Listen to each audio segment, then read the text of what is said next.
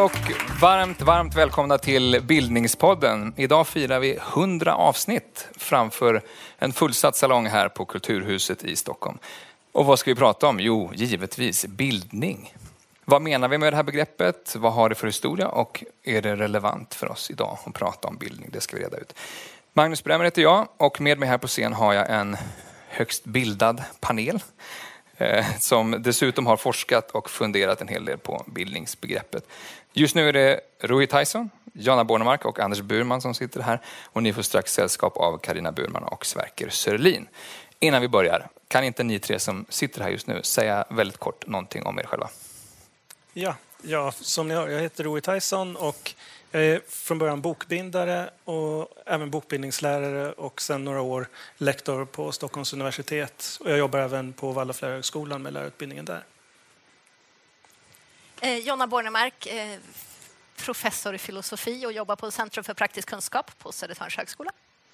Och Anders Burman som är idéhistoriker också vid Södertörns högskola. Varmt välkomna hit. Tack, tack. Okej Jonna, du får äran här. För lyssnaren som alltid undrat vad den där första delen av namnet på vår podd egentligen betyder. Vad menar vi när vi säger bildning? Jag tänker att vi bara kan stanna vid bildning och lyssna till ordet. Bild ligger ju där. Och bildning, alltså att man bildas, någonting tar form. Men i bildbegreppet ligger ju också eh, allt ifrån förebilder till spegelbilder, Alltså att, att, bilder är någonting som finns lite i lager på lager. Så jag tänker att ska man tänka bildning och att någonting bildas så är det inte, görs inte det bara helt i ett vakuum heller. Utan det är de här liksom lagren av bilder. Så jag, jag, stannar kanske vid den nästan mm. bilden. Ja, väldigt filosofisk ingång. Mm. Kan ni två andra komplettera bilden av bildning? Vad vi menar generellt och kanske också vad som är svårt med att prata om och veta vad man pratar om när man säger bildning? Ja, det, det är svårt på så sätt att bildningstraditionen är så lång och så mångfacetterad så att man kan prata om många olika saker och, och mena någonting som har med bildning att göra. Eh, i det arbete som jag har gjort så tycker jag att det är en väldigt stark gemensam nämnare, också med det som du beskriver här, är eh, att bildning hela tiden är en biografisk process någonstans. Att man väldigt lätt kan komma åt vad bildning är om man helt enkelt frågar den här typen av signalord som jag skulle kunna brukar använda. Alltså vad har varit ovanligt berikande? Vad är ovanligt minnesvärt? När har du haft en riktig aha-upplevelse? Den sortens frågor ger nästan alltid svar som, är, eh, svar som har med bildningsfrågor att göra, eller bildningsprocesser att göra. Så på ett sätt kan man till och med låta bli att använda ordet bildning och bara fråga liksom, vad var meningsfullt? Och sen så får man ändå svar som alltid liksom passar in i bildningstraditionen i just den här rikedomen som den presenterar om man följer upp den mm. begreppsmässigt. Eh, Anders, du är idéhistoriker, man skulle nästan kunna kalla det för bildningshistoriker också, brottas med detta begrepp väldigt mycket. Eh, vill du lägga till någonting här? Jag tycker det är en jättebra inledning och där är det också, jag tycker redan här så har två poler kommit upp då i bildningsbegreppet. Å ena sidan det som Jonna tog upp som är liksom att man bildas mot någon förebildligt sådär liksom en, en eh, att, att det finns ett mål för bildningen i något avseende. Och sen kan vi diskutera liksom, att, kanske inte, vi, vi, vet inte på förhand vilket målet är. Eh, å andra sidan den här processen, så, och båda de här sidorna finns i bildningsbegreppet. Att, å ena sidan det här mot ett givet innehåll på något, eh, på något sätt. Och å andra sidan en process som bara liksom löper på. Och eh, i bildningen så liksom, bildningshistorien så har man ofta rört sig mellan de här båda polerna. Så det är en process men det är också någonting som vi kan och vet och som kan samlas i någon slags arv. Ja. Eh, men om ni alla skulle beskriva spontan sinnebild för en bildad person?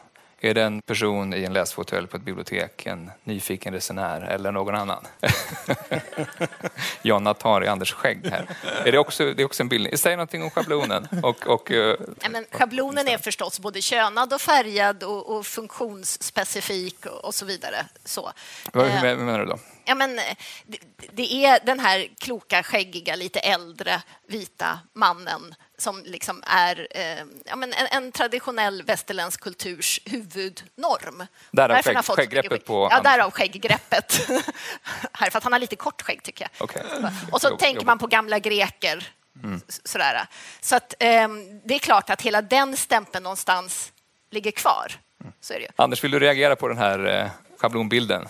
Nej, men det, det, är väl ganska typiskt att um, om man skulle säga till någon att du är bildad så tror jag de allra flesta värjer sig. Det är liksom lite svårt begrepp tycker jag. Och i synnerhet då när man talar om bildade personer. För det, det, för det finns också något implicit i detta. Då. Om någon är bildad och då är andra obildade eller halvbildade och sånt. Och, detta är verkligen en, en av de mer problematiska sidorna med bildningsbegreppet som vi säkert kommer tillbaka till, det där hur det har använts mm. förtryckande och så vidare. Så personligen så försöker jag undvika att tala om bildade personer, utan jag, jag, är då mer intresserad av den här processen, vad som händer, liksom, som sätter igång. Och, då, och på det sättet så skulle man kunna säga att alla ingår i, i olika hög grad och kanske inte hela tiden men då och då i olika bildningsprocesser. Det är liksom det som formar oss som människor. Mm. Och på det sättet så är det fånigt att säga att några är bildade eller så utan alla är en del av det här. Det är det som gör oss till de vi är idag. Är. Och det ligger i själva begreppet på sätt och vis också historiskt att, man ska, att det är någon, en, en, en, en, en bildningsresa som, ja. som vem som helst kan vara ute på. på sätt Ja, verkligen. Bara av den här inledningen att döma så märker man att bildningsbegreppet är inte helt lätt att definiera och det finns massa problematiska saker med det och massa eh, schablonmässiga föreställningar. Men sånt, utbildning, allmänbildning, folkbildning, de begreppen känns lättare att definiera. Hur förhåller sig de till bildningsbegreppet? Skulle ni säga? Man kan börja med utbildning, för det, där, där, är det ju en, en, traditionell uppdelning som, som ofta görs mellan utbildning som då eh, vanligtvis förstås att det liksom, den, den, kan vara institutionaliserad, den, den har ett, ett, tydligt slutmål som, som då kan manifestera sig att man får ett, ett betyg, en, en examen eller någonting sådant. Eh, medan bildning är då någonting som ständigt pågår. Den, den har inte den där eh, slutpunkten eh, på samma sätt. Ehm, man kanske kan utbilda andra, men man kan inte bilda andra, utan bildningen är någonting som kommer inifrån, som jag ser det, måste komma inifrån. Det, det bygger på den där egna drivkraften på ett eller annat och, sätt. Och där bildningen kan bli väldigt eh, misshandlad i ett system där man ska tala om exakt vad studenten kan i slutet på en kurs. Mm. För det alltså då har man just ett fixerat mål och bildningen kan man aldrig riktigt veta vart den tar vägen. Mm det, finns ett liksom självformande mm. i det. Mm. Och i den, ju mer utbildningar är eh, väldigt rätlinjiga och vi vet exakt vad de här studenterna kommer kunna sen, desto mindre utrymme finns det för en bildning. Mm. Och det där hör du till saken nu då att eh, idag så är det ju så i skolsystemet i stort, från förskola ända upp till eh, högskola och universitet, så har man ju lärandemål för allting. För varje liten kurs, nästan varenda liten verksamhet man har, så har man ett tydligt mål. Eh, och det där är ju jätteviktigt och det är bra och det finns juridiska skäl att ha det och allting sånt där. Men, men vi vill ju som lärare någonting annat förhoppningsvis också än att alla ska nå den där miniminivån som man då kallar Dessutom ska de vara examinerbara på ja. visst specifikt sätt. Det var väl Ellen Key som sa något i stil med att bildning är vad som finns kvar sedan man har glömt allt vad man har lärt sig. Mm. Det säger någonting om relationen där mellan utbildning och bildning. Rui, du har ju forskat om den praktiska sidan av, av bildningsbegreppet och också utbildning i hög grad. Eh, när du pratar om praktisk klokhet, som mm. gjort forskning, vad menar du då? Ja, alltså, det finns en väldigt fin karaktärisering av en bildad människa som vad heter han, Gösta Westlund, den här gamla nestorn inom eh, folkrörelsebildningen, har sagt han sa att bildad är helt enkelt den som aldrig kränker en annan människa. Mm. Och Det tycker jag sammanfattar fint vad, vad det kan handla om. Men om jag ska ge ett exempel Eh, så kan jag berätta det här ganska kort, nämligen från en fritidslärare som hade i uppgift att återkomma med en skildring av ett lyckad konfliktlösningssituation. Och då hade vi haft en utbildning runt omkring det, men vad de visste egentligen var väl att man inte ska moralisera och döma. Och sen gäller det att ha fantasin och veta hur man ska göra det här i, i det konkreta och inte bara helt abstrakt. Och den här dagen så var det en liten pojke på fritids som hon beskriver som. Man visste alltid att han var där, för det var alltid något jävelskap som pågick runt omkring honom. Eh, hon kallade honom för Olle. Och den här dagen så kom en flicka springande för att han hade snott hennes på kompis fickspegel. Eh, så hon var tvungen att gå och fixa det här. Så hon gick in till rummet där han satt och lekte med den och alla barnen följde med för att kolla. Eh, och det var ganska jobbigt förstås, eller åtminstone liksom lite laddat. Så satte hon sig ner bredvid Olle, tog ett djupt andetag för att samla sig lite, för hon visste inte riktigt vad hon skulle göra. Och sen sa hon helt enkelt, tycker du om speglar? Eh, och det gjorde han ju, det var ganska uppenbart. Hon frågade vad han hade för några speglar. Han hade någon gammal hallspegel hemma. För den var rätt stor. Hon skrattade lite och sa det skulle se knasigt ut och nu kom cyklande med den till skolan. Va? Och det höll han med om. Och sen var det egentligen färdigt för han gick och lämnade tillbaka fickspegeln. spegeln. Eh, det behövdes liksom inga tillsägelser någonting. Och det fina med det var inte bara att det skedde på ett väldigt öppet sätt utan eftersom hon som han hade tagit den ifrån var med så kunde nämligen följande hända. Hon ser pojken med fickspegeln igen ett par timmar senare och frågar, så han fattar ju att hon undrar, och han förklarar att han har fått den. Och det visar sig att det stämmer när hon går och kollar, för flickan som hade, han hade tagit den av, hon hade ju lyssnat på det här och insett att han har inga och jag har flera stycken hemma så han kan ju gott få den som, som han uppenbarligen gillar så mycket. Och det hade aldrig funkat om hon inte hade öppnat ett rum för den generositeten till att börja med. Det skulle jag säga bildat och klokt. Mm. Det, det, handlar ju verkligen om att kunna bidra till att de som är delaktiga i en situation på något vänster blir berikade av den. Och, och särskilt när situationen i någon bemärkelse är krånglig. Du har talat om moralisk bildning också. Mm. Och, ja, det hör ju till. Alltså, den praktiska klokheten är väl en del av den moraliska bildningen.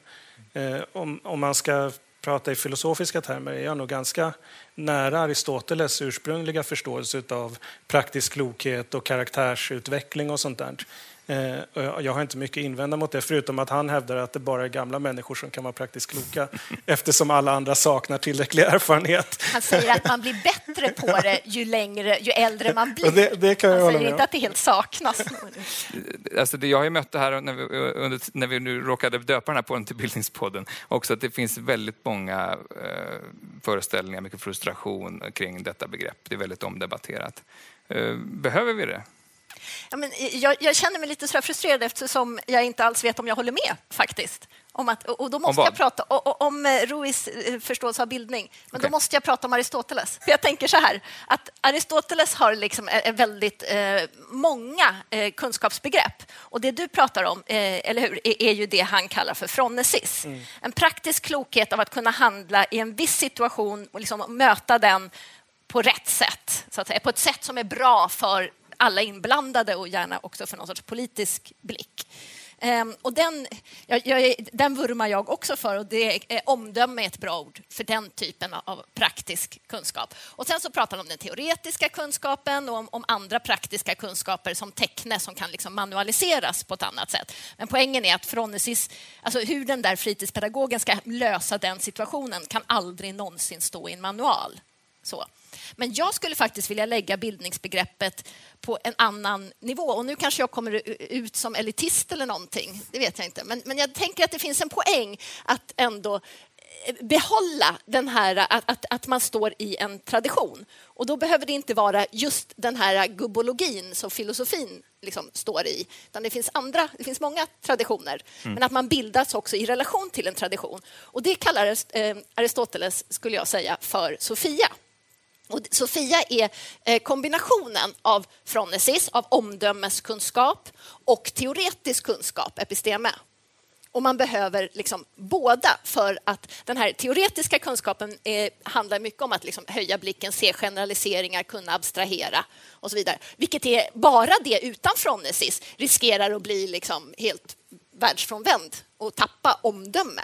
Så, så, den eh, ensam tycker jag är farlig. Men jag undrar om inte det här Sofia-begreppet för mig ligger närmare bildningsbegreppet för att det handlar just om att också ha med sig och kunna utgå ifrån eh, generaliseringar och abstraheringar ifrån tidigare erfarenheter och ha dem liksom med sig. Och ibland kan man ha dem i kroppen, ibland kan man ha dem i, i språket men på en massa olika sätt så tar man med sig dem in i de här konkreta situationerna också. Så då är du inne mer på den här traditionen och processen, ja. båda sakerna? Ja, och det var det jag menar med bild bildas, bildning, Bildning bild.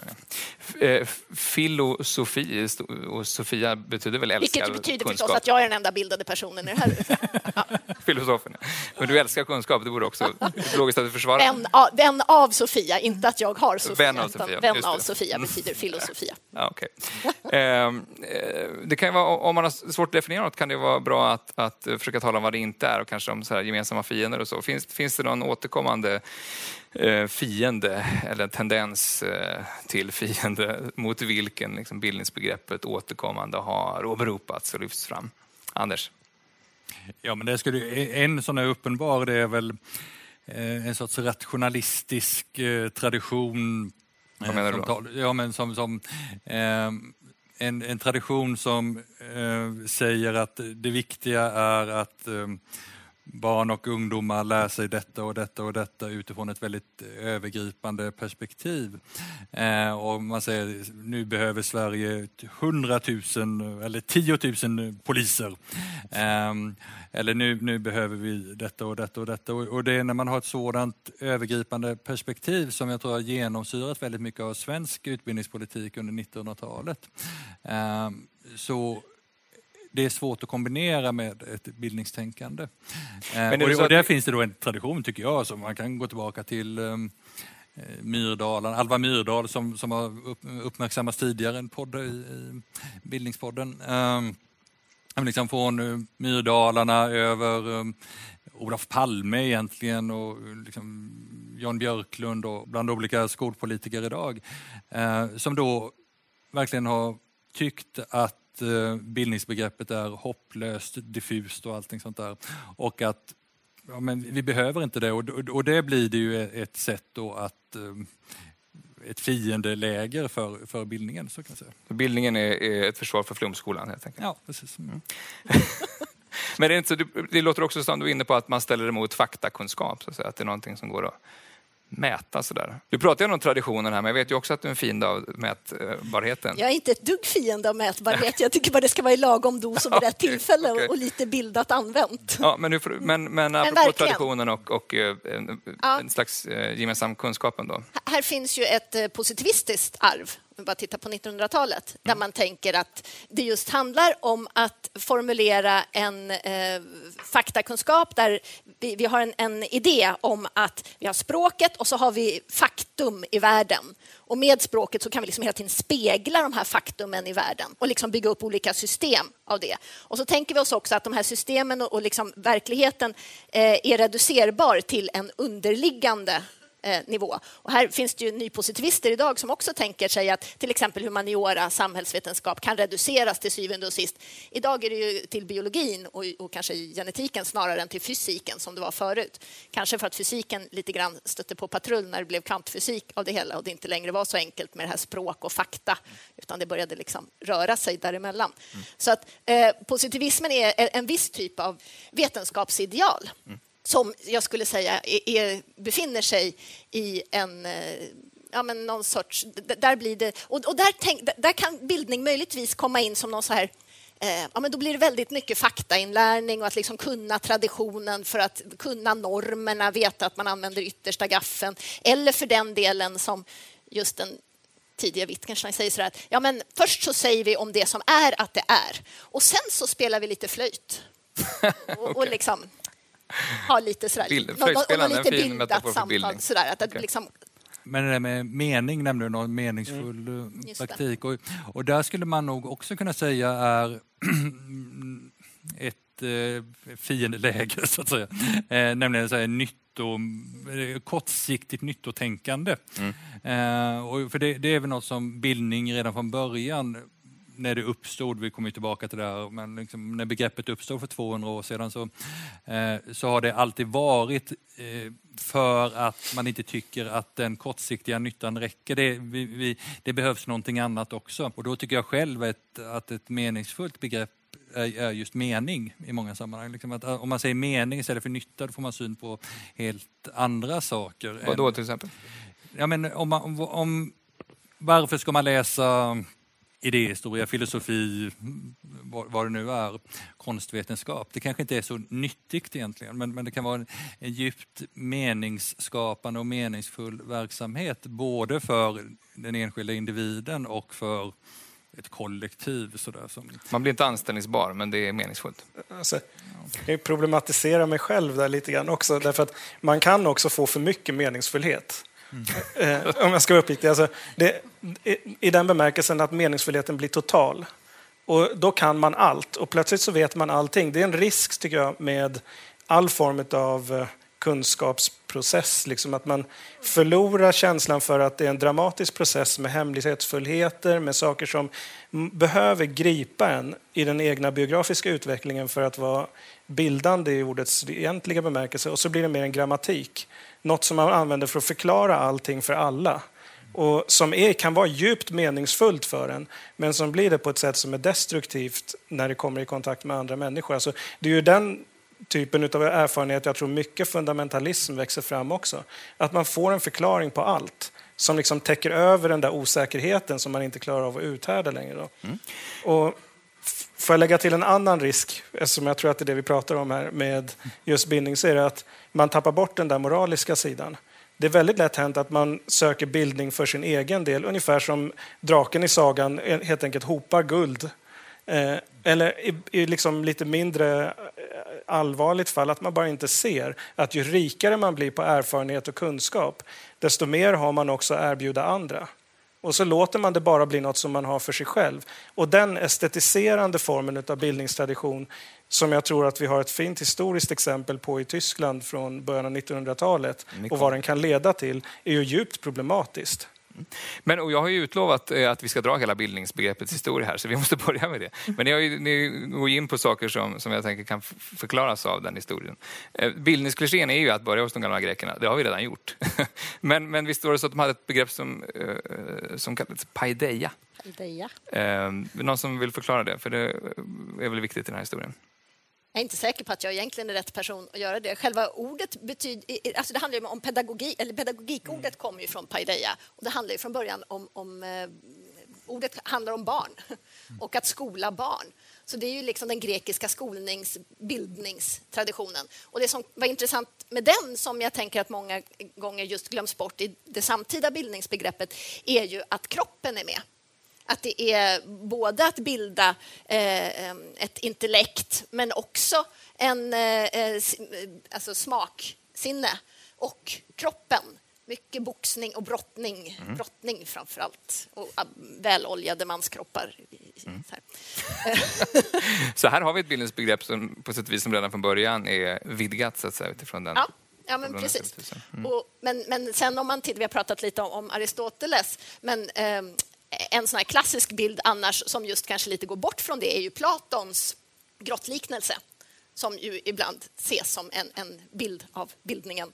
Där eh, de levande människorna sitter först fjättrade i en grotta och kan bara titta framåt på de här skuggorna. Det är någon eld där bak och så är det någon sorts skuggspel där och vi ser liksom skuggor av skuggor nästan. Och sen kan vi genom just en bildningsprocess befria oss från de här bojorna, vända oss om, hitta vägen ut ur den här mörka livmodern, ut i ljuset och solen och skåda idéerna så som de verkligen är där utanför. Det är ju också just den här resan. Alltså det finns ju en hel stor litterär genre i barnlitteraturen är otroligt vanlig, med, apropå drakar höll jag på att säga, och annat, att man just ger sig av från eh, modens varma famn ut på äventyr och det är en jättelång resa bort och man massa komplicerade saker och så lär man sig saker och så får man träffa kungen. Kattresan till exempel. Mm. Eh, och sen så går det fort som attan och så är de hemma hos mamma och sommar. Mm. Så, så. Det, det, är ju liksom Platons grottliknelse. I... Men här har vi ljuset som den högsta bildningsnivån någonstans. Just det, och att man ser klart. Ja.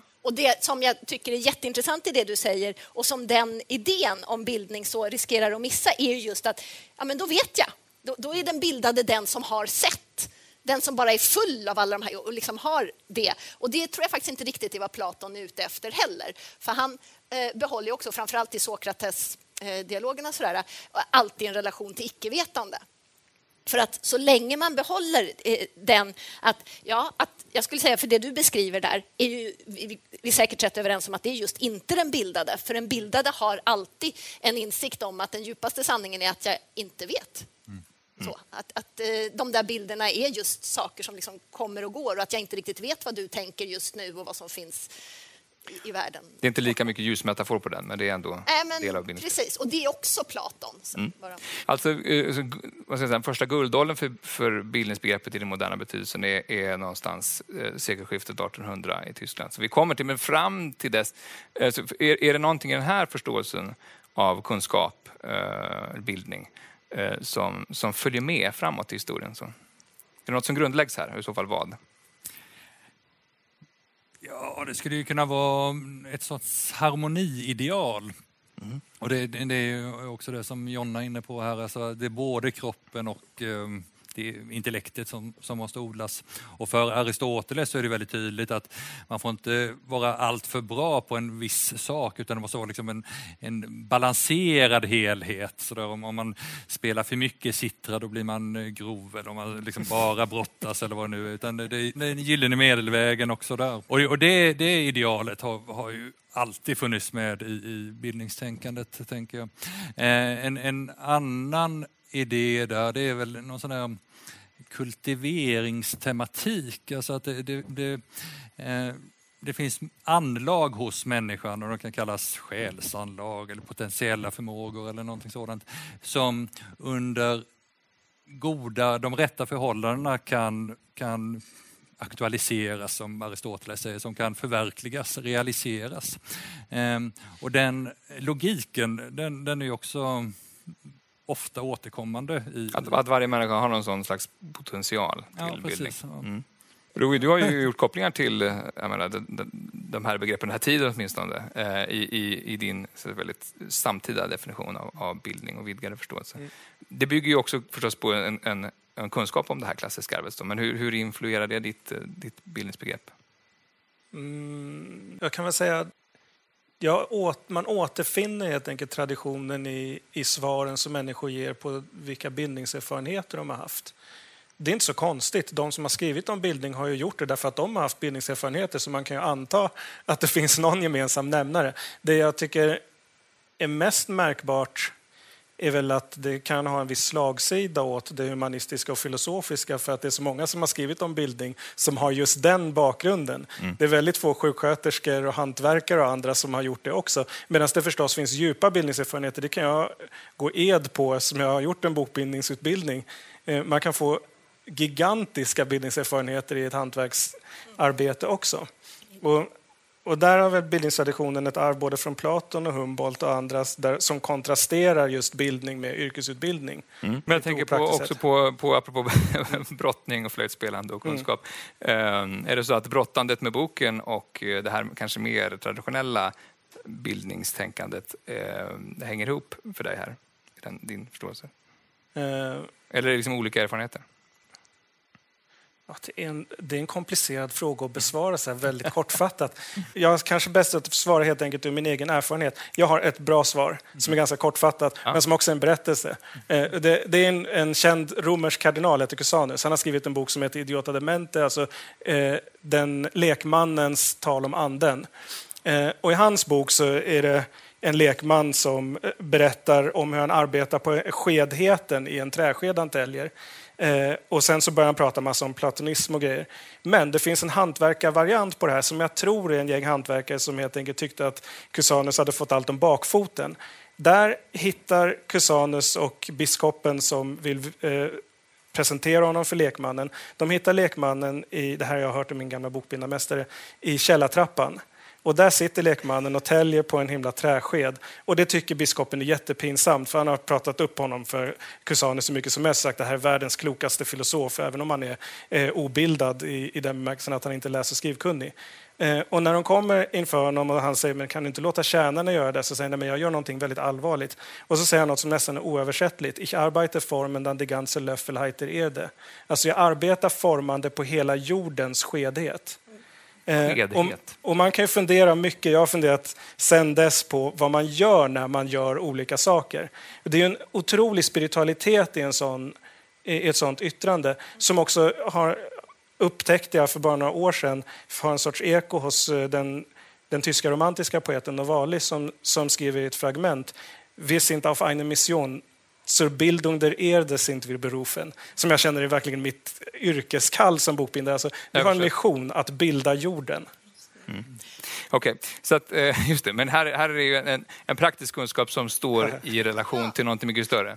Eh, tyska romantikerna som du ja, nämner nu. Alltså det är liksom på någonstans, någonstans eh, ur scenen för bildningsbegreppet som det ofta presenteras så. Anders, eh, dra det här. Det tyska. det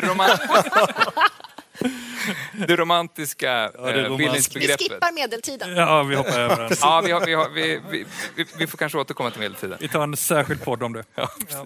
Eh, men alltså, det är mycket av det ni har pratat om. Vad, vad av det ni hittills har pratat om liksom verkligen får sin moderna definition via tyska romantikernas syn på bildningen?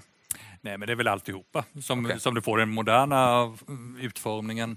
Eh, och, det, och, det, är ju då liksom romantik, man kan ju också tala om det som idealismen. Och liksom decennierna kring 1800 i Tyskland är ju så extremt expansiv, dynamisk, vital tidsperiod. Det händer ju mycket som helst där inom kultur, inom det intellektuella livet eh, och, och, inte minst inom filosofi. Då. Men det är i det här sammanhanget då som, som också bildningsbegreppet det moderna bildningsbegreppet uppstår. Eh, och det, det är liksom inbäddat i hela den här romantisk idealistiska eh, världsbilden. Ehm, och en sån som Goethe, Eh, han, han liksom universalgeniet, han, han är ju en viktig bildningsteoretiker och det finns massor med andra där också. Um, så vårt ord bildning det kommer ju från tyskans bildung och, och det myntas då där i slutet av 1700-talet. Och, och egentligen alla de där kända filosoferna och också en och annan poet um, reflekterar över detta begrepp och vad det betyder. Så det, på det sättet så eh, är det ju ständigt återkommande. Men det, det har, har, väl framförallt med den här processen att göra som ni har beskrivit, kanske snarare än bildningsarvet, en viss eh, gemensam kunskap?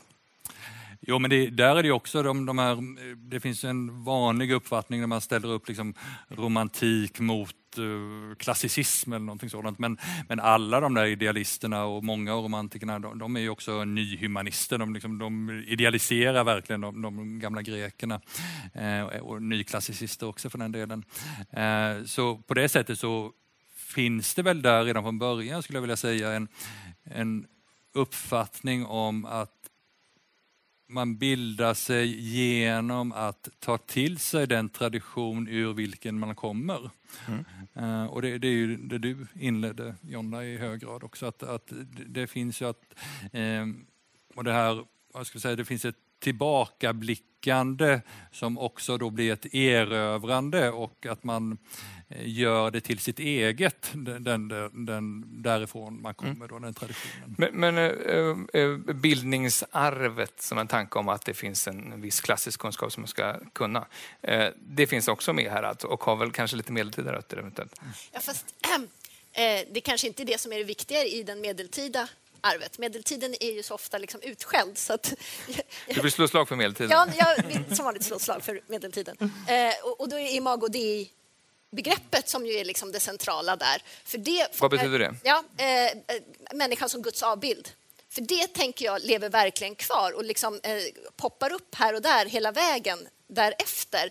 Så att, att det bara är så här, det grekiska fram till eh, renässans romantik är, är liksom inte riktigt sant i någon sorts historieskrivning, även om vi väldigt ofta vill göra just det där skuttet. Men människan som Gustav, är ja. det liksom vägen mot ljuset för att plocka upp? Eh... Eh, ja, men det intressanta är att det, liksom, eh, det, det, är på sätt och vis en fortsättning på liksom Platons eh, grottliknelse, så, så, ja. Men det, där finns alltid icke-vetandet kvar. Eh, så den här liksom, eh, allt är förklarat, nu ska jag berätta för er hur det är, mm. den faller bort. För det som är grejen med att bli Guds avbild är att vi inte vet vad Gud är. Mm.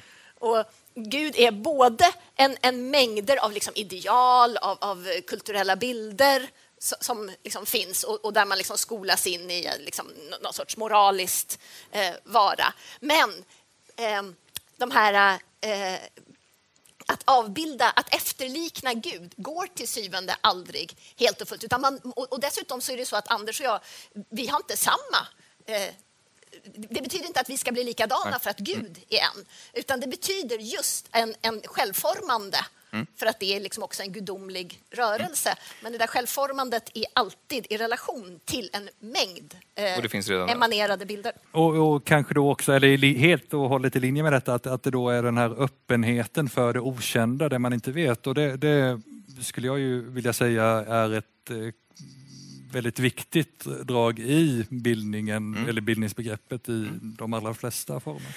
Tiden går snabbt här, så om vi tar ett litet skutt fram då till liksom sekelskiftet 1900 och den svenska folkbildningsrörelsens liksom tidiga guldålder.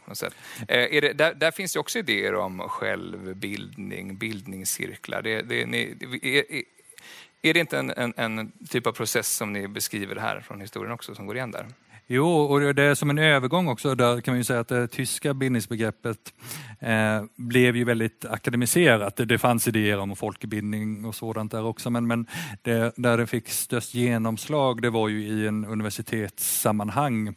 Och man brukar lyfta fram eh, Berlinuniversitetet 1810 där, som, som skapades 1810. Eh, det är Humboldtska universitetet, eh, det moderna forskningsuniversitetet och, och sen har man visat att det var inte alls så unikt men, men det, det är ändå ett, ett, ett, ett nytt slags universitetstänkande som, som skapas där också. Mm. Eh, och, och, då blir det, det det, akademiska och det slår också igenom i Sverige då man har en reform i mitten av 1800-talet och man tar, tar, tar, över mycket av de här tyska bildningsidealen inom universitetet. Men det är så här folkskola och sånt här, är det, är, är, går det in i samma våg? Eller är det liksom... Ja, och, och där kan man säga i, i Sverige så blir det ju snarast, för 1842 har vi ju den här berömda folkskoleförordningen. Uh, men men det, det kan man också ses som nästan en negativ förutsättning för eh, det som sedan blir den svenska folk, eller skandinaviska folkbildningstraditionen, men den svenska i detta fallet. Då. Eh, för det, det innebar ju då att man hade en folkskola för den allra största delen av, av befolkningen, majoriteten, eh, bönder och arbetare och så vidare. Och de fick bara den här väldigt elementära folksk folkskolan som var ganska disciplinerande och dresserande och allting sånt där. Och sen fanns det ingenting mer. Och sen så hade man då ett ett, man hade ett parallellskolesystem så det fanns också läroverk, gymnasier och sånt för, för eliten.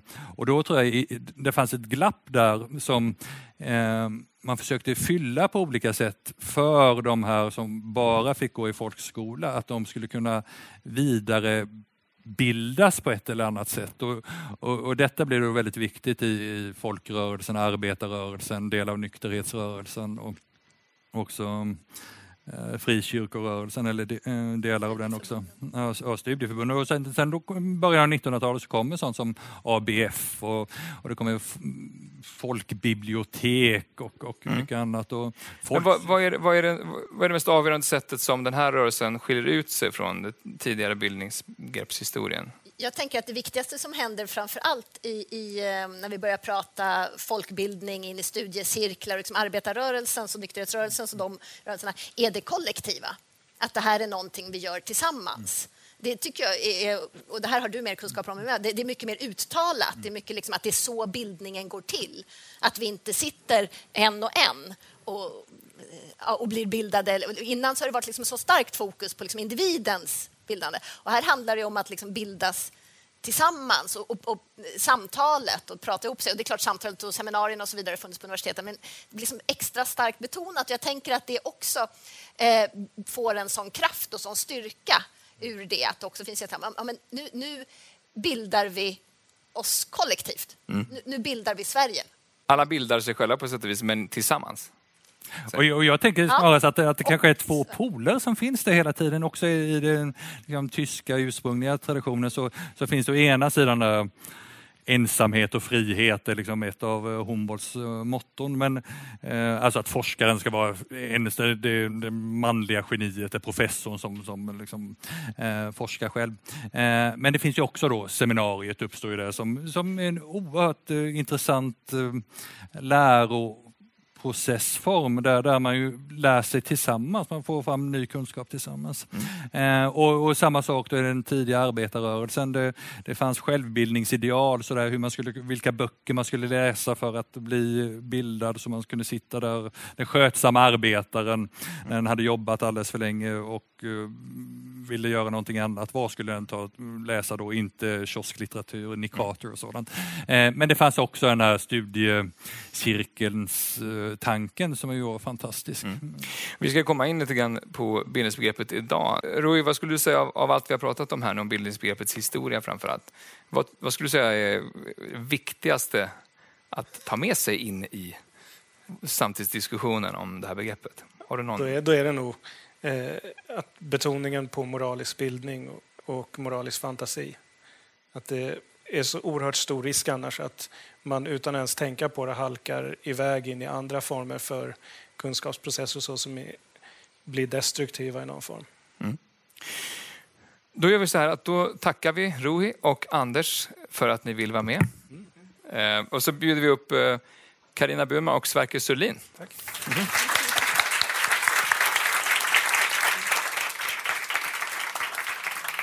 Carina Sverker, varmt välkomna. Kan inte också börja med att säga bara väldigt kort vilka ni är? Ja, Carina Burman, litteraturforskare, eh, författare.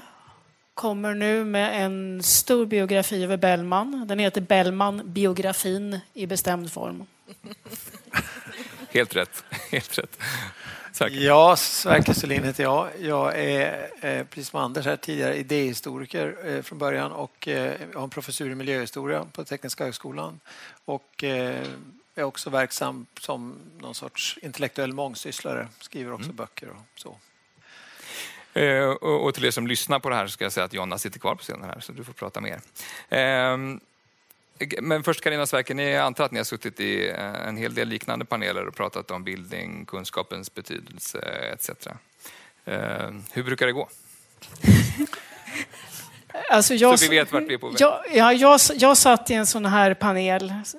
Det slutade med att vi, ingen tyckte likadant och alla blev osams.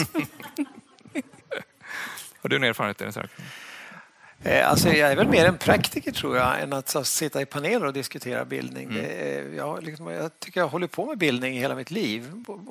Både försökt bilda mig själv och eh, jobbat med bildningsarbete sådär. Väldigt konkret också, handfast jobbat med bildningsorganisationer, studieförbund och den mm. typen av cirklar gått på folkhögskola, liksom haft en massa praktiska relationer till det där. Och då, eh, då är det verkstad och då gör man saker och så. Så att jag har inte riktigt den erfarenheten. Men det är klart att jag har ju en, mött en bildnings, eh, ska vi säga, berättelse som vi hörde vissa inslag av här tidigare också med ett antal stående inslag i den.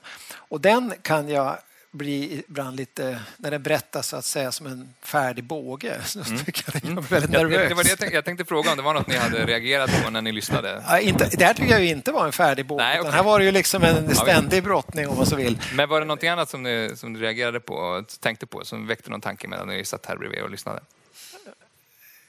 Ja, massor. Jag fick massa idéer och sådär och kände igen mycket och fick också nya idéer och så. Hela tiden att komma tillbaka till o okunskapen eller icke-vetandet, det tror jag är... Det hör man inte så jätteofta, så det känner jag mig väldigt uppiggad av att höra. Mm. Och det kommer ju från flera håll. Mm. Att det finns och att den, den som... Eh, ja, jag är också väldigt reserverad inför den här tanken att någon är bildad och en annan är inte bildad. Så jag tycker det är väldigt svårt att prata om det där. Men, men definitivt så gillar jag känslan av att känsla av osäkerhet, alltså att vara medveten om sin osäkerhet och vara öppen för det. Att, att, och därför tycker jag det också är så intressant att studera sådana som är tvärsäkra, som är rätt intressanta som typer. Liksom. Du menar att vi har några sådana idag? Nej, utan jag tänker på... Nej, inte här. jag menar i samtiden. Ja, det finns en och annan som märker sig genom tvärsäkerhet.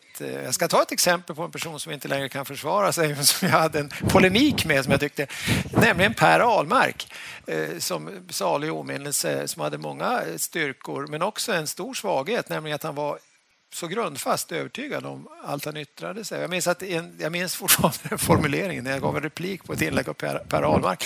Då kunde jag säga, apropå att han klandrade mig för en massa saker, jag tyckte han hade en och annan poäng faktiskt.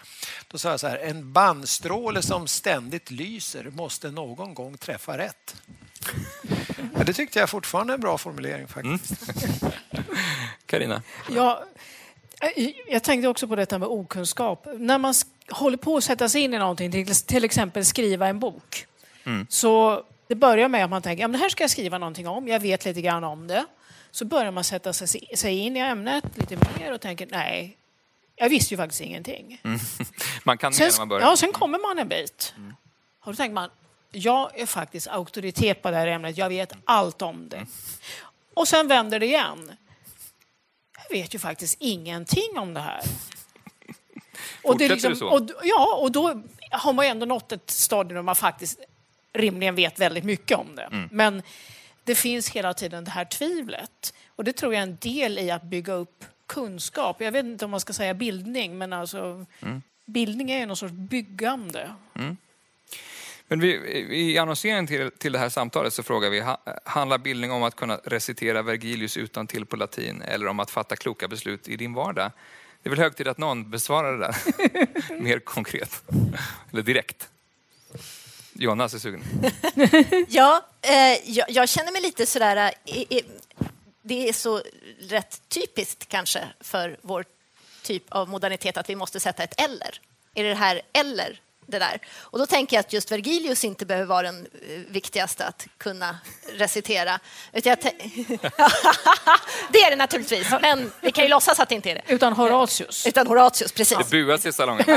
Starka sympati för Vergilius. Mm. Men jag tänker så här, att eh, om, om den där Vergilius-sidan står för en historisk kunskap och det andra är just den här liksom, eh, fronetiska situationsomdömeskunskapen så tycker jag just inte att det är någonting man måste välja mellan. Kan Vergilius här- alltså lära oss så, eh, att Ja. fatta kloka beslut? i- Ja, men inte kanske liksom... ehm, Eller valfri... eh, Eller, äldre men, men, att, att man har liksom en relation till en historia, erfarenheter som vi kommer ur. Och det kan ju vara alltså, i olika typer av perspektiv. Det kan också vara liksom kunskaper som sitter i kroppen. Så man kan prata på olika sätt om, om hur och, den där historiska kunskapen manifesterar sig. Men om vi håller oss på en kognitiv, liksom intellektuell nivå så kan vi ju se att den blick man får genom att, att låna Vergilius ögon och hans begrepp kanske och hans rytm för att titta på samtiden tycker jag är, eh, och, och titta på sig själv. Precis. Det tycker jag är en bildningsrörelse. För då får man syn på saker och ting som man inte riktigt ser när man bara simmar runt i samtidens alldeles egna begrepp. Så där tycker jag att de där två inte ska liksom skiljas åt. I, I den här frågan ligger väl den här föreställningen om, om ett, ett klassiskt bildningsarv någonstans och hur mycket har det med den här frågan att göra? Eh, vad säger Ja, du? alltså, sen är ju Vergilius... Vi vet ju, efter, om vi har läst Dante, att han är ju en jättebra guide att ha med sig i svårigheter. För han leder ju Dante ner i. Inferno, mm. Så att, jag vet inte om han liksom är rätt exempel. Men, men apropå det kla- klassiska bildningsarvet vad, vad, eh, och kanske eh, de eh, associationer som har med det att göra när, man, när det ändå talas om bildningsbegreppet. Är det, är det relevant idag? Jag kanske kan säga något om det. Jag, jag tror att om man prövar den motsatta tanken, att säga att all klassisk bildning, liksom all kunskap av den traditionella typen skulle vara poänglös, så tror jag vi har gått för långt om man säger så.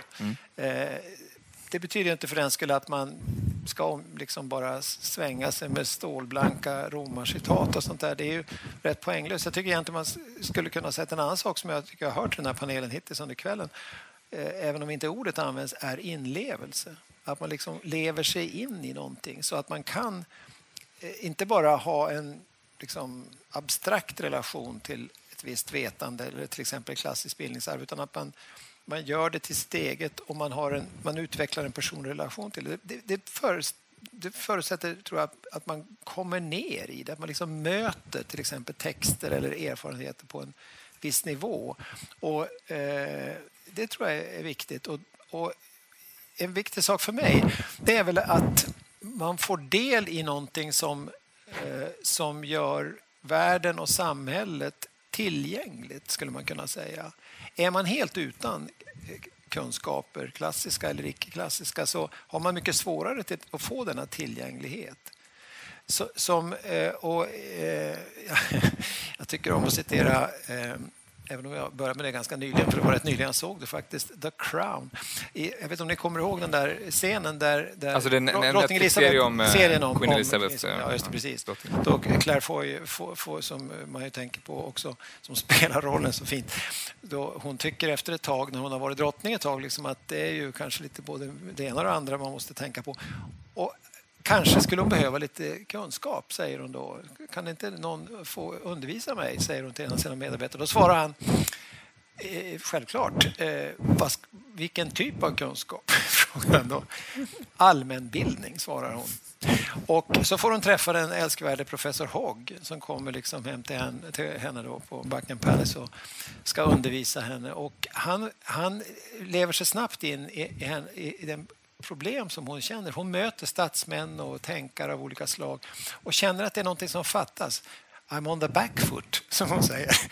Lite fint sådär. Och, så, och, så, och så för, när, när hon har pratat en stund om sitt predikament då, då säger han så här, ja, säger han, ungefär som en gammal doktor. Ja, så kan man inte leva, säger han. Det, man kan inte ha det så helt enkelt. Man kan liksom inte vara utanför. Människor kan inte vara utanför. Vi får inte lämna människor utanför. Man måste vara med. Och jag tror att det är en aspekt på bildningsbegreppet att kunna vara med, att kunna delta. Och, och det, det, det förutsätter både en individuell sida och en kollektiv sida. Eh, får man inte det individuella vetandet i någon form i alla fall så, så kommer man inte åt det, det kollektiva. Du talat om vikten av att veta tillsammans. Är det detta du syftar på? då? det ingår väldigt mycket i det. Liksom, att det är den här relationen mellan det individuella och det, och det, och det. Och dessutom att veta tillsammans innebär också kanske att om vi, vissa saker kan vi helt enkelt inte förneka. Alltså de finns där på något obestridligt sätt. Och jag, vi lever i en tid, tycker jag, när jag är rätt intresserad av att liksom brottas med bildningsbegreppet därför att jag tror att det kan hjälpa oss lite grann i en tid när, när vi blir allt för snävt inriktade på fakta och det är det enda som räknas här. Och, och, och liksom det ska exerceras och vi ska ha bestämda ja, lärandemål eller det finns ett pensum. Som man, och så, å andra sidan så finns det några som liksom bara pratar så jag är president och kan säga vad som helst. Det liksom- Det spelar ingen roll vad jag säger. Allt ska räknas ändå. Så det kan vi låter inte heller att man det. ska lägga sig Man måste någonstans förstå skillnaden. Ja. Ja, Är vi- okej. Carina? Ja. Eh, Jag, tr- jag tror ju på att bildning är någon sorts eh, andlig kroppsbyggande. Alltså man, man utvecklar sina inre muskler, inte de här då, utan eh, de vi har inuti oss. Eh, Och eh, allting handlar ju om hur man använder detta. Om man bara citerar eh, romerska författare på latin så vinner man ju ingenting med det. Det enda är ju om man då bara rapar upp att man kan någonting som kanske inte andra kan. Eh, och Stjärnhjelm skriver redan i Herkules att eh, man kan vara lärd men en åsna. Eh, man är olärd om man, även om man då det flödar latin genom öronen ned över skägget. Om man inte har rätt användningssätt för det här. Och vem var Stjärnhjelm? Eh, Stjärnhjelm var en eh, svensk barockförfattare verksam vid drottning Kristinas hov Eh, och den som egentligen skapade svenskt litterärt språk. Just genom den här Herkules. Men med alla de här referenserna, ni, ni talar om både att, att man tillägnar sig någonting som individ och att man, också- men också, man också kan dela detta, att det är en gemensam referensram. Spelar det någon roll vad som ingår i den referensramen? Det var precis det jag satt och tänkte på, att det där vara med och vad det är det här liksom gemensamma kulturarvet som vi ska ha liksom en relation till. Är det ett, ett strikt västerländskt, eh, strikt svenskt verkar, de flesta vi har nämnt hittills är just inte svenskar, så det verkar det inte vara, men något kanske strikt västerländskt. Och det här är ju liksom verkligen ett, tycker jag, e-, e-, ett, ett eh, problem som kommer upp idag. För att dels så tycker jag att ehm, för att förstå ett samhälle, om vi, eh, en viss kultur, så finns det ju en anledning till att gå till den kulturens liksom rötter. Ibland när vi ska sätta ihop så här, vad, vad ska man läsa på A-kursen i filosofi?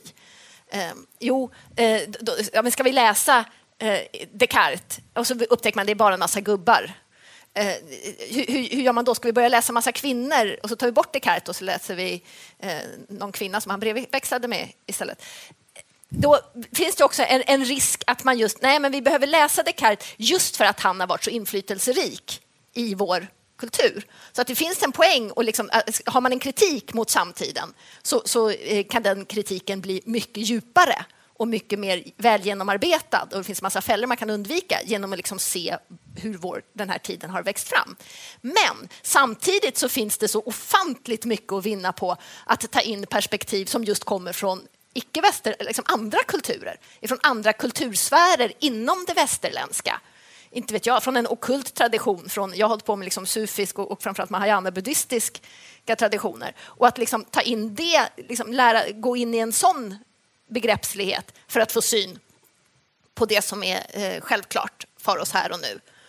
Och, och här, här, brukar det, och det är ju precis en sån problematik med bildningsbegreppet att vi så snabbt just tänker ja, men det är just den här västerländska kanon som är bildningsbegreppet. Och det, det finns ju självklart, alltså det, det, låter ju bara vansinnigt trångsynt. Men där nämner du ett ord som, ju, som debatteras ibland, Liter, litterär kanon kanske. Nu var det för ett tag sedan det debatterades. Ja, det, det, det säger. Hoppar upp då och då. Men det vill säga att det finns en, eh, en, en litteraturhistoria, ett visst antal verk som så att säga, man ska känna till. Som, vi ja, som är fixa och färdiga på något sätt. Man, ja. man har de här små lådorna där man redan har stoppat in dem och de kan inte ifrågasättas. Nej, det, jag, jag tror inte riktigt på det. Begreppet, men, men, äh, ja, men, är det så att, att äh, idén om en kanon i sig är helt äh, irrelevant eller handlar det om vad vi stoppar de där lådorna eller kanske hur vi ordnar dem? Det är klart att det finns någonting man skulle kunna kalla en litterär kanon men det är inte så enkelt som att vi säger att man måste läsa de här böckerna i skolan eller det är just de här utan det är någonting som vi kommer överens om. Och det skiftar. Dels naturligt genom att det hela tiden kommer till nya författare som vartefter blir klassiska. Men som för 20 år sedan var ganska unga, obetydliga personer och som man kanske inte såg som en del av kanon. Men också för en del, att en del av det äldre blir inaktuellt. Sånt som man eh, tyckte var fantastiskt läser man inte längre. Um, Snoilsky är en sån där jag brukar ta upp. Han läser inte du längre? Nej, men om man skulle säga nu ska vi hitta några riktigt viktiga svenska 1800-talsförfattare eller tidiga 1900-talsförfattare tar man inte Snoilsky. Man tar en massa andra. Men han var hur stor som helst. Alla kunde citera honom. Man läste honom i skolan. Han var jätteviktig. Framförallt roligt att säga Snoilsky också. Så det, är, det är väldigt roligt att säga Snoilsky många gånger. Ja. Nej, det kanske... finns som extra material på vår hemsida nu när man lyssnar på det här. men eh, Sverker, vad, ja, vad, säger du om det här? Jag är ju inte någon vän av kanon precis, men man kan få ett något mer försonligt förhållningssätt till det där om man pratar om kanonisering istället. Och se liksom, det finns en dynamisk process. Det är hela tiden en förändlighet. Och, och där tror jag att vi på något sätt kan, vi kan inte säga, gå så långt igen då, att vi säger att alla kan ha sin egen kanon helt och hållet. Det är, svårt, det är svårt att bedriva undervisning till exempel om alla ska läsa helt och hållet sitt eget. Och eh, det, det, det, kan, det kan man nog göra efter ett tag. Ganska snart bör man göra det, kanske på en gång om man dessutom skaffar sig en del gemensamma kunskaper. Men ser man det över en längre tid så är det ju precis som du säger, Snolsky är rätt marinell idag. Men andra författare är intressantare. Och, och på det sättet kan man ju också ta in, eller har, har vi ju mer och mer tagit in, jag tror jag är ändå relativt optimistisk om, om att det här är en själv eh, delvis självreglerar. Har man liksom bra lärare, kloka människor så sysslar de ju med det här. Sysslar vi med det hela tiden. Vi förnyar ständigt våra litteraturlistor, vi prövar in nya saker. Och ibland så har vi packat in så mycket nytt att vi börjar chippa efter annat för att vi märker att det är någonting som fattades där. Vi har helt enkelt tagit in för mycket nytt och kanske måste ta tillbaka Aristoteles igen och läsa honom i alla fall. Så att det liksom... Eh, det, och det där upphör aldrig det ingår liksom också i själva bildningsarbetet, är att ständigt ifrågasätta och förnya och utveckla. Och återigen, den som kommer in och säger jag vet vad vi ska kunna, den eh, blir man lätt eh, tveksam till. Mm. Okay. Det är också så att eh, författare, filosofer kan vara intressanta att läsa, kan vara viktiga att läsa utan att man sympatiserar med dem. Mm. Det, jag känner att vi lite grann är på mm. väg mot att mm. ja, men, bildning det är det som är bra. Det är den goda litteraturen, de goda människorna med kloka tankar. Det behöver det inte vara. Utan det kan ju också vara att känna det vi inte håller med om. Ja. Mm. Menar du att det är någonting som, som uh, tenderar att försvinna i, i de här diskussionerna idag? Alltså kanske inte, kanske inte när man har, sätter upp litteraturlistor, men man behöver inte tycka om saker för att de ska vara bra. Men jag undrar också om inte man borde separera frågan om kanon från bildningsbegreppet. Jag tycker inte riktigt det hör hemma där. Kanon kan man behöva en massa andra skäl om man nu alls behöver eller liksom forma en gemensam kanon. Eller sådär. För mig så, så nej, det, ehm, då är det liksom att, att, att, att bildningen och den här liksom självformande processen skulle vara beroende av just det här. Det känns bara helt... Eh, varför det? Kontingent, liksom. Varför det? Skulle det vara just den här kulturen som, som gör, möjliggör en bildningstradition? Samt, jag, jag håller med om att liksom det här tänka med, tänka tillsammans, ha en relation till liksom så. Men jag, jag, jag tänker på alla liksom underground-kulturer som finns inom en kultur. Om man, om man har liksom en stark relation till det så kan det också vara verkligen att vara bildad i relation till just den här i, i kulturen och ha, få perspektiv och se på sig själv och sin samtid på nya sätt. Så att jag skulle verkligen vilja separera de frågorna. Men det finns också, en, tycker jag, eh, eh, någonting med bildnings, problematik med bildningsbegreppet är att det väldigt lätt drar iväg mot det ideala. Liksom någonting som vi blir överhistoriskt. Är man historiker så är man lite mer benägen att se saker som att de faktiskt hela tiden ändras. Och då blir någonting under vissa perioder hegemoniskt. Till exempel är moder, har modernismen varit hegemonisk under en period på samma sätt som den tyska idealismen som Anders pratade om här tidigare. Förklara vad du menar med det nu. Ja, men alltså att det är ett dominerande tänkesätt och därmed också dominerande idealbilder och inklusive kanoniserade författare och konstnärer och så. Men sen liksom på olika vis, som är lite för svåra att förklara ibland, så är det så att efter 30-40 år så är det helt enkelt inte längre möjligt att hävda. Och då, då, då är det något annat som, som det heter på nu svenska, gäller.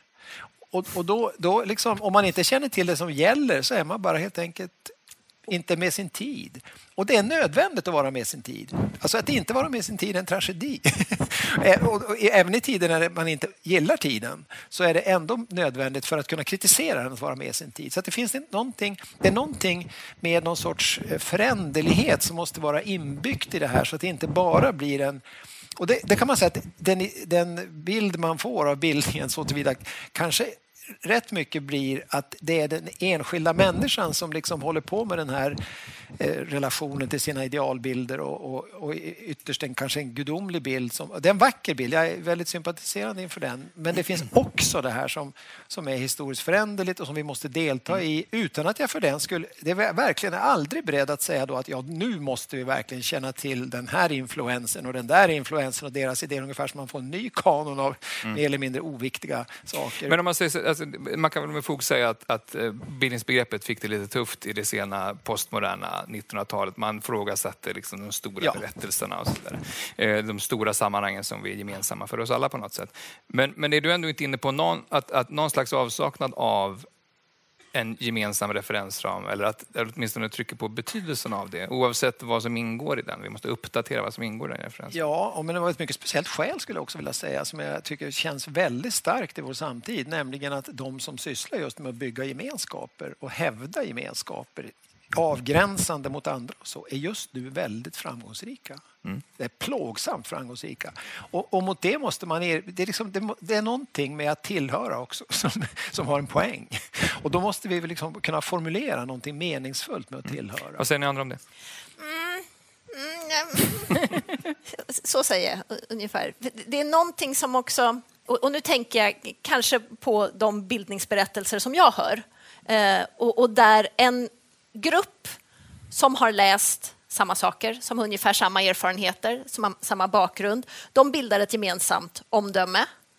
Eh, men det kan bli så fruktansvärt och blir snabbt väldigt trångt. Och det som hela tiden behövs till det är just ny, andra erfarenheter, en annan kanon, en, något annat eh, bildningsarv eh, som kommer in och liksom bryter upp den liksom väldigt sammansvetsade eh, enheten. Så, eh, ja, ja, ja, visst, nå- det, det som behövs är ju någon typ av samtal och någon typ av, eh, ja, men som Chantal Mouffe säger, någon sorts liksom yta att vara oense på.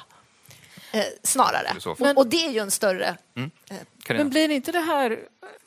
Om man förutsätter att bildningen är gemensam, så vi alla har samma bildning eller bör på något sätt ena oss om en bildning, och att det inte är någonting individuellt så att det är var och en som är bildad på sitt sätt, då blir det väl snarare allmänbildning. Frågar du mig? Jag kan fråga er båda. Eh, jag vet inte riktigt om, om det måste bli allmänbildning. Allmänbildning är ju ett dunkelt och undflyende begrepp. Jag, jag, jag försöker säga ungefär så här att det, det, kanske hade sin höjdpunkt någon gång vid mitten av 1900-talet. Då, kunde alla, då hade det hög status också. Men jag, jag tror att det, du har helt rätt i att vi har sett en allmänt avtagande betydelse för både bildning och allmänbildning, en sorts uppluckring och så. På många sätt en positiv utveckling men samtidigt att statusen för bildning har sjunkit samtidigt som lärandemålen har stigit och fragmentiseringen av liksom fakta till pensum och sånt där. Det kan inte bara vara en positiv utveckling utan jag, jag tror jag tror att det är bra med bildning. Att det liksom får, får väga tillbaks upp. Liksom för, och som Anders var inne på tidigare, eller vem det nu var, detta att i Sverige har vi nästan blivit specialister på att hylla utbildning i en väldigt instrumentell riktning. Dag ett börjar man med sin utbildning. Inga fria, öppna studier ska det vara, utan på det där i fem år och programifiering som det mm. kallas nu i högskoledebatten. Nu är vi tillbaka lite grann i bildningens fiender som vi pratade om ja, Har ni, har ni andra några sådana stora fiender mot, eller hot mot bildningen idag? Men på ett sätt så tycker jag lurar ett hot om man överbetonar det där med liksom det gemensamma, den gemensamma berättelsen. För det kan man också bli väldigt trygg i. Och jag tänker att, att den tryggheten i sig är ett hot mot bildningen när man är väldigt överens om hur det är. Det, det, det som man då kan läsa som kastar ut den som säger shit, jag vet, jag vet inte, apropå icke-vetandets roll. Det är ju det som bildar. Så att, och, och, här tror jag att det är någon sorts pendelrörelse för att det, det kan inte bara helt uh, fragmentiseras och, och liksom, det måste finnas, och som jag var inne på, liksom någon sorts samtal. Så det kan inte bara vara allt och inget. Så det, vi, vi, skapar hela tiden en kultur där vi liksom pratar om det, men den går så snabbt och, och blir överens. Och då är det liksom, ja men vad bryter upp det? Vill du lägga till något där, Karin? Uh, nej, ja, alltså, jag, jag tänkte på det här med nyttan mm. som fiende. Mm. Att det ska vara nyttigt. Det ska vara praktiskt betydelsefullt med bildning. Jag är inte säker på hur jag vill ha det. Det är bra. Det har ju, nyttan har uppenbarligen funnits med som en fin utbildningen ja. under väldigt lång tid. Då, för det var vi inne på redan från början. Ja. Fast, vi... fast jag tycker att nyttan inte, är en fi, inte nödvändigtvis är en fiende. Så, om vi säger liksom en kort instrumentaliserad nytta, som sagt var, att det här exakt för det där ändamålet. Men bildningen är ju nyttig nyttig, eller hur? Nyttig. Den är nyttig för oss som kultur, den är nyttig för oss som individer, den leder någonstans. Så att nyttobegreppet är lite problematiskt att göra till sin fiende också. Som om det vore, här kan jag sitta och pilla mig i naveln och må bra. Jag menade inte så, liksom. men jag menar liksom att om man blir bildad ska det vara bra för någonting. Ja, fast det är ju bra för någonting. Det är bra för dig och det är bra för samhället. Det är väl någonting. Äntligen, när vi ska sluta börjar det hetta till här. nej, men det, uh, vill, du, vill du lägga till något? Nej, nej alltså, jag, jag, tror att vi egentligen är eniga här. okay. nej, men alltså, om ni skulle skicka med någonting till, till... Man kan inte bilda andra, man, man, kan bara bilda sig själv har vi konstaterat idag. Men om ni vill skicka med någonting till den enskilde lyssnaren, ett, ett bildningstips, vad, vad kan man göra för att bilda sig själv? Eller kanske stärka bildningens betydelse i framtiden? Är det någonting ni vill skicka med? Jag, kan, jag har en ganska kort. Och det är att inte vara rädd för icke-vetande. Alltså vi, vi, det man inte vet? Ja, men idag... Ja, nej, ja, det man... Eh, inte det man inte vet, utan inför erfarenheten av att, att inte, inte veta. Mm. Eh, för om man, vi, vi, hamnar väldigt, väldigt snabbt och lätt i ångest. Shit, jag borde veta eh, vad är det här, vad är viktigt. Så. Men just när man inte vet och, och man verkligen känner och erfar, jag vet inte, då kan någonting visa sig och någonting nytt kan visa sig. Så där bor nyfikenheten att veta mer samtidigt? Okay. Mm, alltså jag skulle nog inte, jag, inte hålla med om att man inte kan bilda andra. Eh, det här är hundrade programmet av en bildningspodd. Alltså jag tycker du har gjort ett bildningsarbete som är... Som,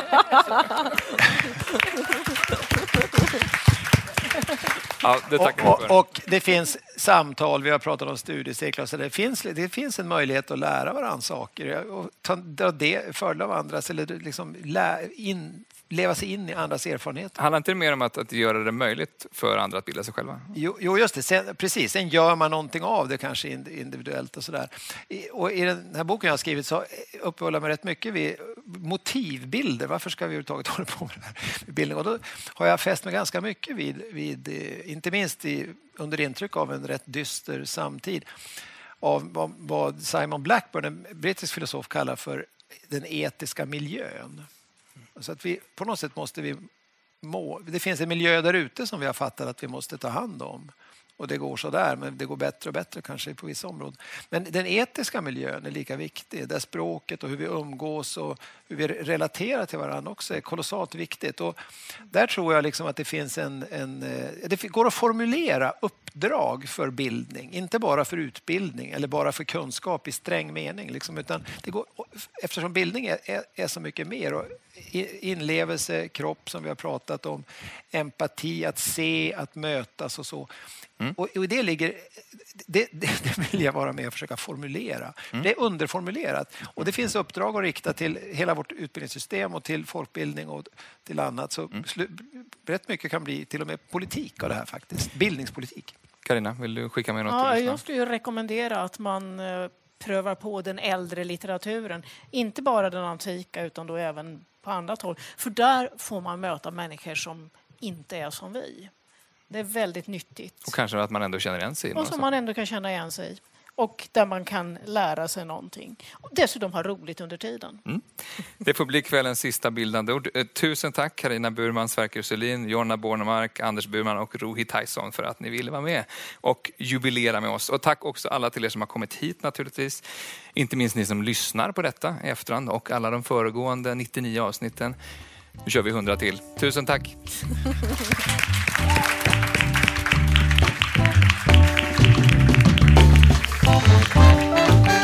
Du har lyssnat på Bildningspodden, en del av bildningsmagasinet Anekdot. Fler poddar, filmer och essäer hittar du på anekdot.se.